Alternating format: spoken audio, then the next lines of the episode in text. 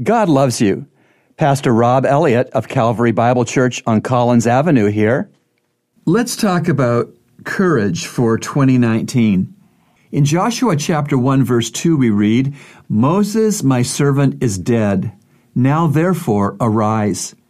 The Daily Bread writer writes, During our church's annual New Year's Eve communion service, we say this prayer Father, we surrender this past year and give it up to you.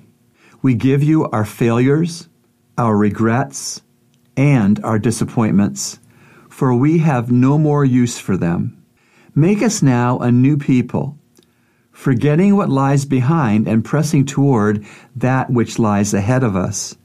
We give you all our hopes and dreams for the future. Purify them by your Spirit, so that our wills shall truly reflect your will for us.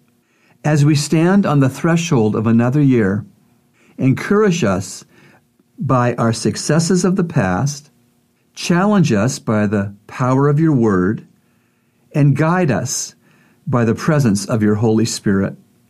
In every transition, it's good to look both ways.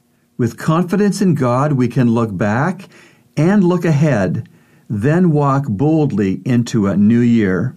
The victories of the past give courage for the future. And on a personal note, I wish each of you listeners a blessed, Christ centered, healthy 2019. Remember, God loves you, and He's proven it with Jesus' cross. Today's encouragement has been brought to you by the Christian Counseling Center located at number 58 Collins Avenue.